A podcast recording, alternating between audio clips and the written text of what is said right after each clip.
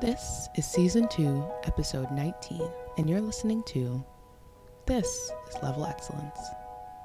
Hi, welcome back to another episode with me, Zoya, your host, and you're listening to The Black Sprout. This week, we're talking about Black excellence. So, you may be asking yourself, Zoya, what qualifies you to speak on Black excellence? You know, um, did you want my CV?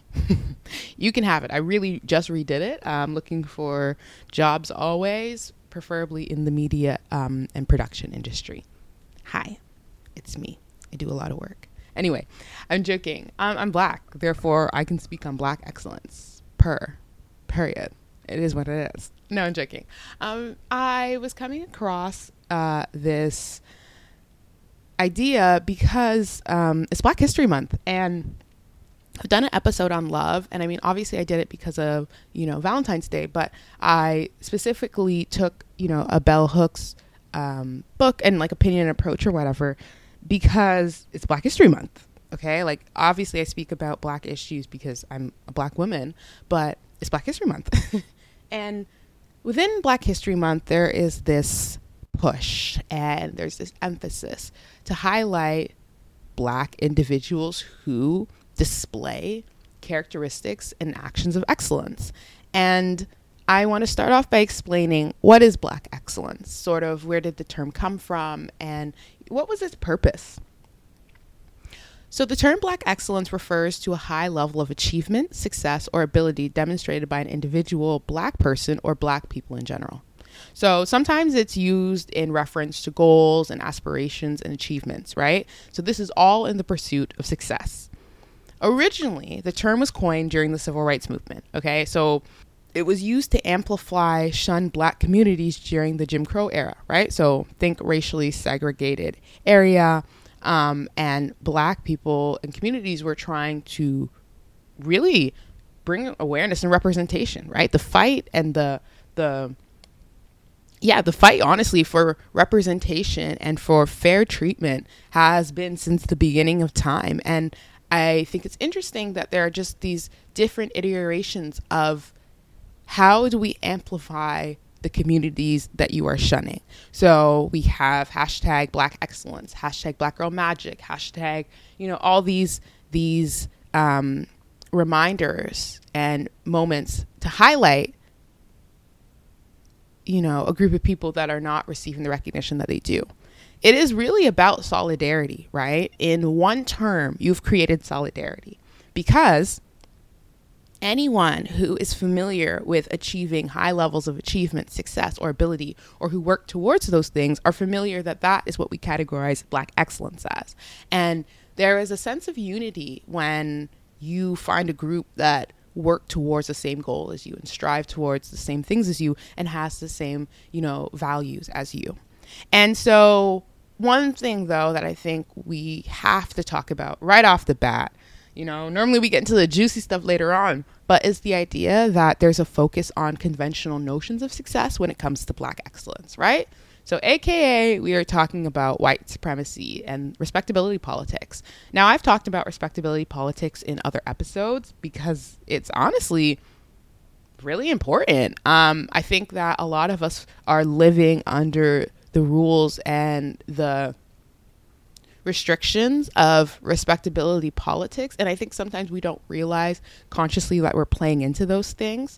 Why is it that you find um, or you categorize success as being, you know, a doctor, right? Versus maybe another non traditional um, field where you also can be as successful, right? And have recognition. Um, I didn't want to name one. It, one popped into my head, but I didn't want to name one exactly because it's like that's the point, right? Break away from what we expect excellence to look like.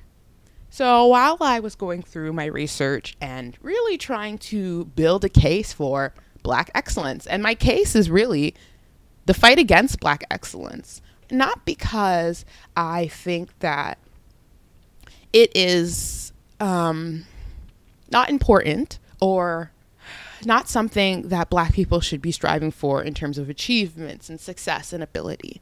But I think that when we link our achievements and success and abilities to institutions that have historically disenfranchised us and disproportionately affect us, right? Like achievements when we think about achievements what achievements are we talking about? Educational pursuits and like um, you know career goals and things like that. And we don't think about the ways that those things come with their own sets of barriers. So the BC community had written an acknowledgement, and I had thought it was interesting and one I had wanted to share because um, they specifically talk about Black excellence and where it came from, right? And I think that whenever we have a discussion, um, it's important to take a full perspective and a full like view of it, right? So anyway, let me read you what their statements is. I'm going to read like excerpts from it and just explain different aspects and what I thought was important about their acknowledgement. So, one I wanted to bring it because I think linking so many Canadian topics and experience to Canadian things is important, okay? Like I'm in Canada talking about black excellence and I want to start looking for those Canadian examples of what we're talking about because the reason that we have these gaps or these, you know, let's find other ways to per- portray our excellence is because we are so used to, you know, one names or two names or a couple names like let's be honest, when it comes to Black History Month, there are a couple names that we are quick to jump to. We just know them. And to me, it's laziness on our part.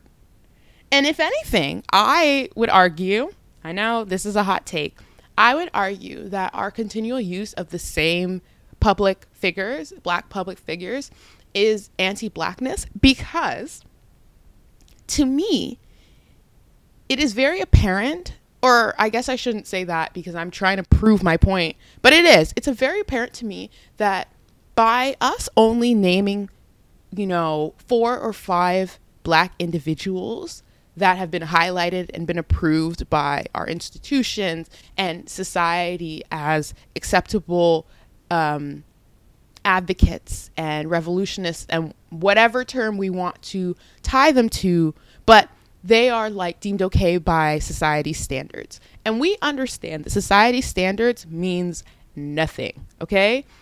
Years ago, we were only acknowledging two genders based on society standards. Years ago, we were acknowledging that, you know, oh, well, if you happen to have a coochie between your legs, you need to stay in the home and take care of the kids and, you know, run the house years ago, and we have laws and understandings that reflect these things. So you should never, you should never look to the society to be your standard of what is good and bad and what is right and wrong because they were never right.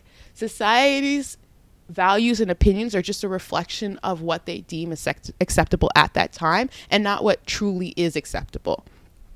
Right? And so in their statement of acknowledgement, they say this The term black excellence was born out of the civil rights movements in the 1960s. While there is a long history of outstanding black British Columbians, from political figures such as Emery Barnes and Rosemary Brown to cultural icons such as Eleanor Collins and Harry Jerome, today is a day to recognize those who are inspiring the children and the youth of the present if we are talking about individuals that are inspiring children and youth of the present, would it not be apparent for us to move past the four like prominent figures that we've been naming for the last 50 years? And I think that the act of continuing to name people like Martin Luther King and like Rosa Parks and um, linking black excellence and black um, I don't know, like overcoming, I don't know, on them is a way for us to distance our understanding of what anti black racism and discrimination look like. Because if we are not able to tell our children of today black people and figures that they should look up to that are fighting against, you know, like racial inequities and you know, discrimination, where are their leaders coming from, right? Like, if we are fighting the same fight, were there not other people that took on the baton? And so when I see these names pop up, it's the reason why our history, our black history in Canada is not so rich. And I think I can say that confidently because we are expecting to receive education from school, right? From kindergarten until grade 12. I'm expected to be in those classrooms and to be taught subjects and courses and classes that are supposed to teach me how to contribute to society and to become a full adult in this world. And yet, the people we say that are important to forming our country and creating the like the world we know today we don't know. We don't know. I'm sorry if you knew who emery barnes was please like i'll send you five dollars. No i'm joking i'm joking. I don't got money like that. I got i got bills to pay for. But like i would like uh, who are these people? I never heard of them. Maybe if you were like uh into politics or something maybe you would have known. But like you're telling me these names were familiar to you viola desmond's name was only one that i feel like was pushed into society as a prominent black Canadian figure in the last like maybe eight to 10 years. Okay? Because I feel like I wasn't hearing those names until mid high school when I was running the Black History Club at my high school. And we were trying to, you know, expand people's understandings of what it is to be black in this world, right? The reason we have so much homogenization is because we can only name like four black people. no, I'm joking. But you know what I mean? Like, Emery Barnes is sorry, they mention him, right? In 1994, he became the first black speaker in Canada. 1994. We are in just 2023. That is mind blowing that in Canada, up until 1994, there was not a black speaker. You have Rosemary Brown, who was first a social worker turned politician, who later became the first woman, black woman, but woman to run for leadership for a federal political party. Why are these not names we're talking about? March is Women's History Month, and you have so many names and people that we want to recognize, or I mean, in terms of like that we continue to recognize and bring up their names, uncover the history of the ones we have not told. What are we doing? We are erasing. We are erasing the contributions and the history of these people, yet we're demanding that the black community show us excellence always, at all times. And so it says this At the same time, we recognize that black British Columbians continue to face disproportionate barriers as a result of systemic racism and discrimination. Equity and anti racism work are foundational to all our government's efforts to build a truly inclusive province. I wanted to add that excerpt in at the end because I just finished doing an internship um, in the city working in social housing um, where I was reviewing policy and doing anti-black racism and anti or and um, equity and diversity inclusivity work. Right, so in the corporate world, they love their acronyms and abbreviations. Okay, so A B R E D I. Know your know your words. no I'm joking, but um, so basically, what it meant was when introducing policy and reviewing policy, consider the fact that this is going to affect Black people, and Black people are going to be affected by this policy. How are they going to be affected?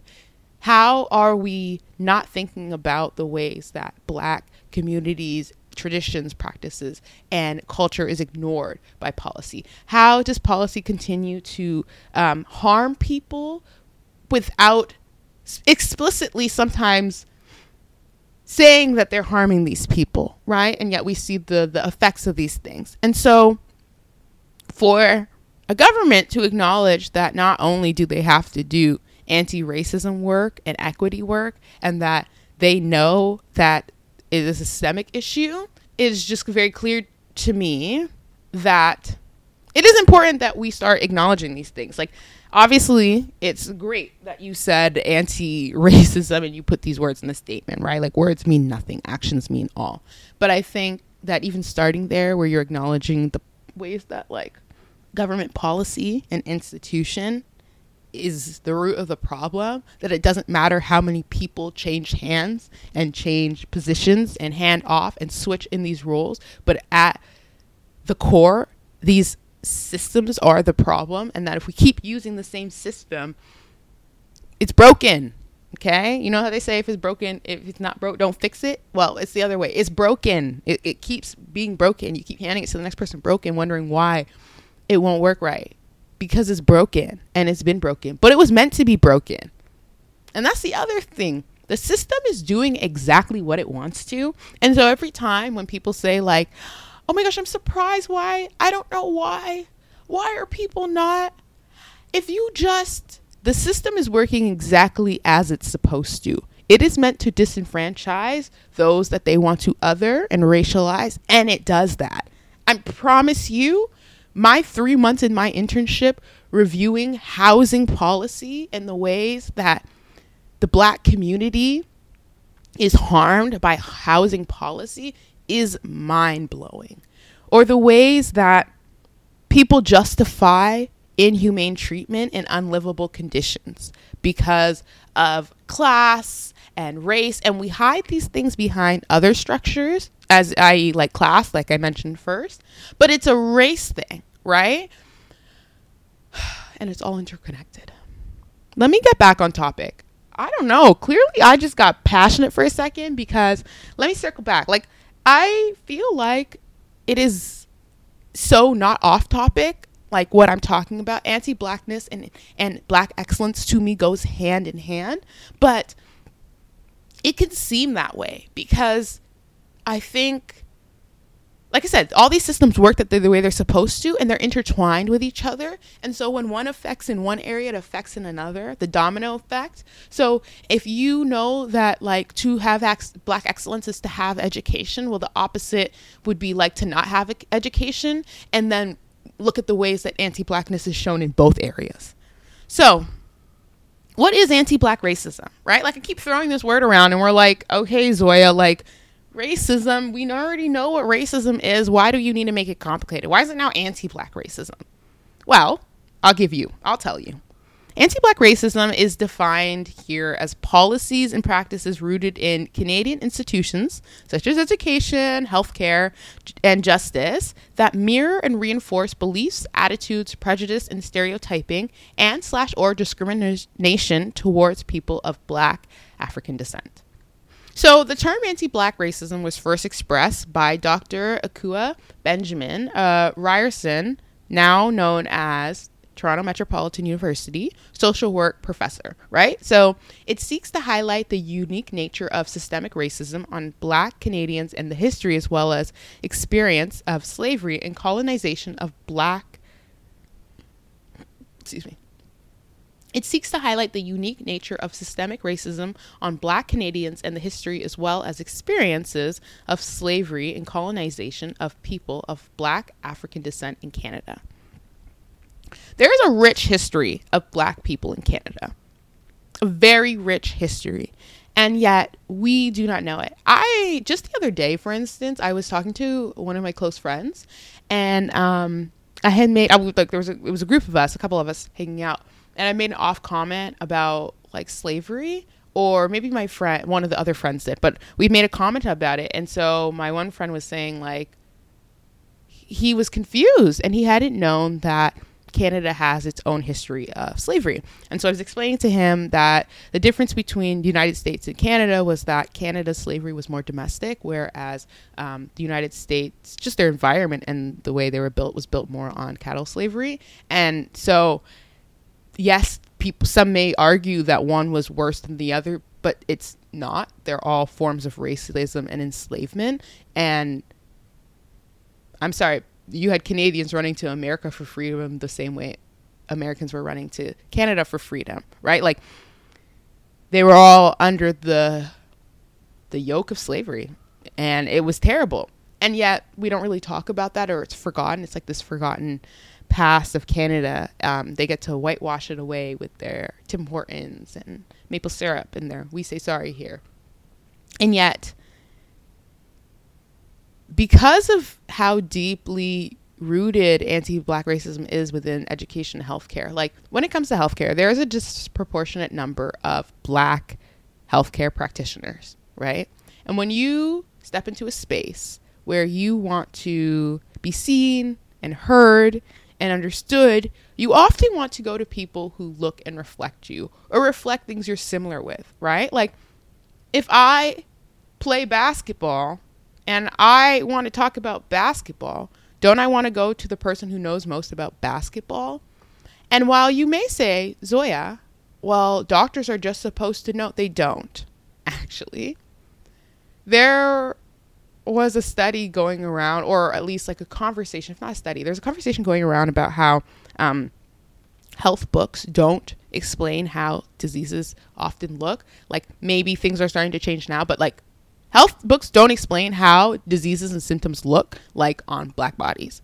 And often women. Actually, I learned that in one of my women's and gender studies classes back when I was in my undergrad, um, where we were talking about like symptoms of like heart attacks in men versus women. So often the signs of women, um, like women don't get treated or uh, as quickly for their heart attacks because they are not as familiar like we are not as a society more as familiar with them because we often test for males and so we're like well if the symptoms are this this and this well that's those are symptoms then it must be for both and it's not that way how a disease and how something is going to show up on black skin versus a non black skin is going to look different. And if we are not providing the research and information for us to know what it looks like on black skin, then we are not receiving proper care and support. Black women are disproportionately dying giving birth to kids. Is that not mind blowing to you? And yet we live in a society where we're judging people on whether or not they like have offsprings themselves. You're not even providing adequate care and help. And yet you're expecting people to be satisfied with these institutions because we've always used them. The justice system. You're having representation or sorry, represented representatives. Sorry, I'm struggling here. Representatives of you know government entities and legal entities, and if they at their core do not understand the way that school systems have been built like pipelines to send kids oh suspension oh okay now we're expelled and next thing you know we're sending you into you know the criminal justice system for incidents off of first offenses and second offenses when their non black counterparts are receiving more chances. And I think something that's important to highlight, and people do all the time, but it's important to stress even more that the answer is not that we are saying that black people can do no wrong or that, you know what, black people should just be treated, you know, better for when they're doing bad things. No. But what I want to see is the same opportunities and I don't know, experiences that we're seeing from non black people to black people. That's where the conversation is. If Johnny is given 40 chances and a little, a literally, like, what was that guy? Kyle Ritten, or what? I'm going to look it up. Give me a sec. Kyle Howard Rittenhouse is an American man who shot three men fatally during a civil unrest, right, in Wisconsin in August 2020 when he was 17 years old. This man was found not guilty, right? Because he testified for self defense. And basically, after that, went on like a national tour, right? People were praising this man. He became famous. He got interviewed by Donald Trump Jr., right? are you, are you, do you understand this stuff like that does not happen to black people? You don't get to kill somebody and end up on a national tour and have people congratulate you for self defense. You end up dead or in jail or ridicule. You know what I mean? Like these are not the stories of black people. And so my conversation isn't that I want black people who kill people to end up on world tours. You're crazy if you think that that's what I'm saying. I spend every episode and I spend my life working to cause the least amount of harm. I'm not supporting black people that cause harm to other people in this world. But it would be it would be appalling of me to pretend that the reason that, you know, unfair treatment is happen and these un and these these like reinforced beliefs happen is because of anti-black racism and the homogenization of black people that it is so easy for you to think that oh the solution to black crime and the fact that you even like black crime is more policing. When we don't think that the solution to like crime is more policing. We're like oh there's an opioid issue? Mm, we need services and we need to help these people. Crack? Crack is in the neighborhood? Lock them all up. Tear apart the families and lock them up, right? And so I think that that's where this push comes from in the last couple of years for black people to strive for mediocrity. Some people find that the standards at which the, the black community is held to when it comes to success is too much, right? Like anything less than perfection is unacceptable. And what we're really talking about is not black excellence, but black exceptionalism. We have prettied up the word. I mean, like, like I said, I'm not saying there wasn't a need initially for black excellence because there was. In the 1960s, during the civil rights movement, there was a need to bring and highlight the black community during segregation. It was important because they were making moves. And I mean, you know this because they burnt down Black Wall Street. They said you were doing too much, you're doing too good, bye. So this excerpt is from Celluloid in black and white, and it was republished by Forbes. So I read it in Forbes, um, but that's where it originally came from. And it says this. It's the notion that black people who are educated, smart, articulate, poised, and basically every other positive adjective you can think of are atypical or rarities among the general black population. So, what we're talking about is that it seems as though only these individuals deserve not to feel the burden of their race, right? Because you are so educated and wonderful and great, you should not experience racism because that is so unfair to you. You were able to overcome your situation. And when we frame it that way, it positions it almost as if it was that black person's fault the whole time, that there are literal systems that were built to force to keep them down.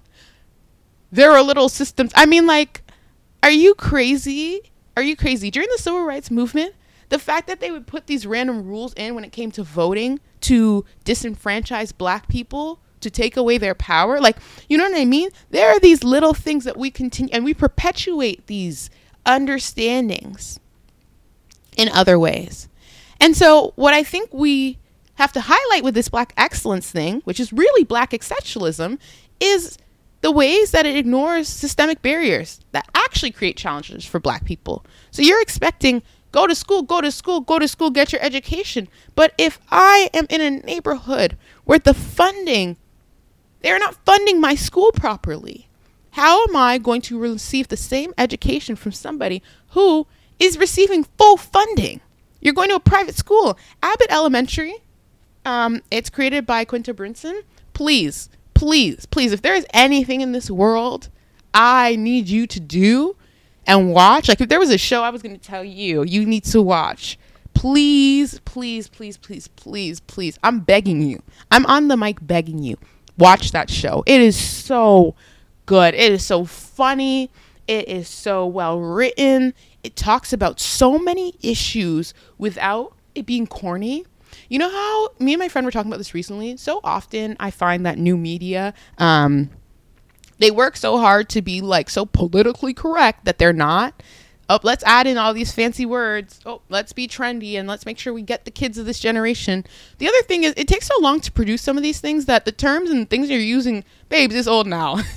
it's old. But the issue wasn't. And if you worked harder on developing the issue that you were talking about instead of throwing in these fancy catchphrases that you saw on the internet because it was trending or it was trending on Twitter, like if you worked harder on what the root of the issue was, you would have better quality shows. And so they're talking about the ways that, you know, the education system or schools charter schools you know get funding and you know public fundings don't we don't have these supplies they have this but in a real way. And it really shows you the way that it's not that teachers aren't working hard or the students aren't hard, working hard, but how am I supposed to be better than you when I started way further than you? And we've talked about these things before. This isn't a new conversation, but we forget it because we get these cute and quirky things like hashtag black excellence and we forget what it takes to be excellent. More often than not, really though, black exceptionalism has been used to humanize black people.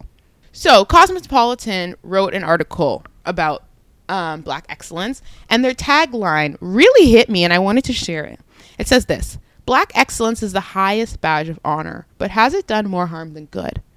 And I want us to do this. Consider the stress and the burnout that comes with striving for excellence. The hours and the time dedicated to being the best, right? Along with these things with black excellence, I think is strongly linked to the strong black woman stereotype, which already is so problematic in itself and could take another like hour to talk about. Okay, like that's another episode in itself, right? Like, who is supporting the strong black woman when we all seem to be depending on her, right? Like, the reason we're making it is because of this great, strong black woman in my life, but who is helping her make it? And so, society is always telling people about what they should and shouldn't do. Society is always telling black people that they're not good enough. And while it was needed in the civil rights movement to highlight the black community, it seems to me like many other black resistance actions bastardized. Black excellence to me has been bastardized because it refuses to acknowledge the ways that systemic barriers hinder black success and opportunities and acknowledgments. You had the Grammys just pass, right? An award show to highlight success.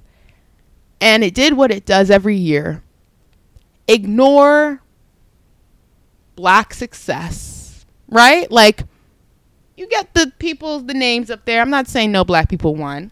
Somebody probably angry. Zoya, didn't Lizzo win record of the year? Uh, and I know she did. I know. Oh, I know.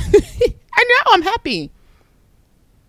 But how much work and time and effort did it take before Lizzo? Think about her achievements and all the things she's done. Before she received her Black Excellence Award. And no, the award wasn't called Black Excellence, but we recognized her because it wasn't before Whitney Houston that somebody, a black woman, received that award. Whitney Houston. Who else received these awards? What were their contributions and their awards and their success? What are their accolades? You must any black person, I feel like you heard this. You must be twice as good to get half as far. And I think black people are tired of knowing that truth and expecting to produce twice as much effort when you don't receive twice as much the love. Give people their flowers before they die. I wanted to end this episode with talking about nepo babies, like really quickly, because um, people often think that oh, we hate people for just being rich. We hate people who get things. We don't hate you because you're rich. We hate your inability to acknowledge the way that your parents may have helped alleviated the burdens of life, financial, maybe. Your inability to acknowledge the ways that doors were open for you your inability to acknowledge the ways that certain things were made easier to you. We talk about the fact that like um, Beyonce doesn't have the same 24 hours as like me. Same with the Nepo babies. I'm sorry, if you can have a driver and somebody cooking your food and maybe a nanny or two, you know, somebody picked up your clothes, your mom worked for a huge magazine, maybe your father was a director and you can't think about how that may have, I don't know, helped you in your acting career. I don't know. Your dad's a director. I'm sorry, that didn't that didn't help your acting career. My mom writes a lot of emails. You don't think I'm a better writer because of that? Nepotism. I'm joking. So you can't deny certain names hold weight, okay? And they open doors. And I want to say this because with black excellence, some of those doors and barriers were ones you had to force open. And you're not even guaranteed to receive your roses and accolades. But I'd like to end this episode on a good note. I actually think that the rejection of these things is amazing because it shows critical thinking. You don't need everything at all times. I think that to know that something was needed at a certain point because of a certain reaction is good.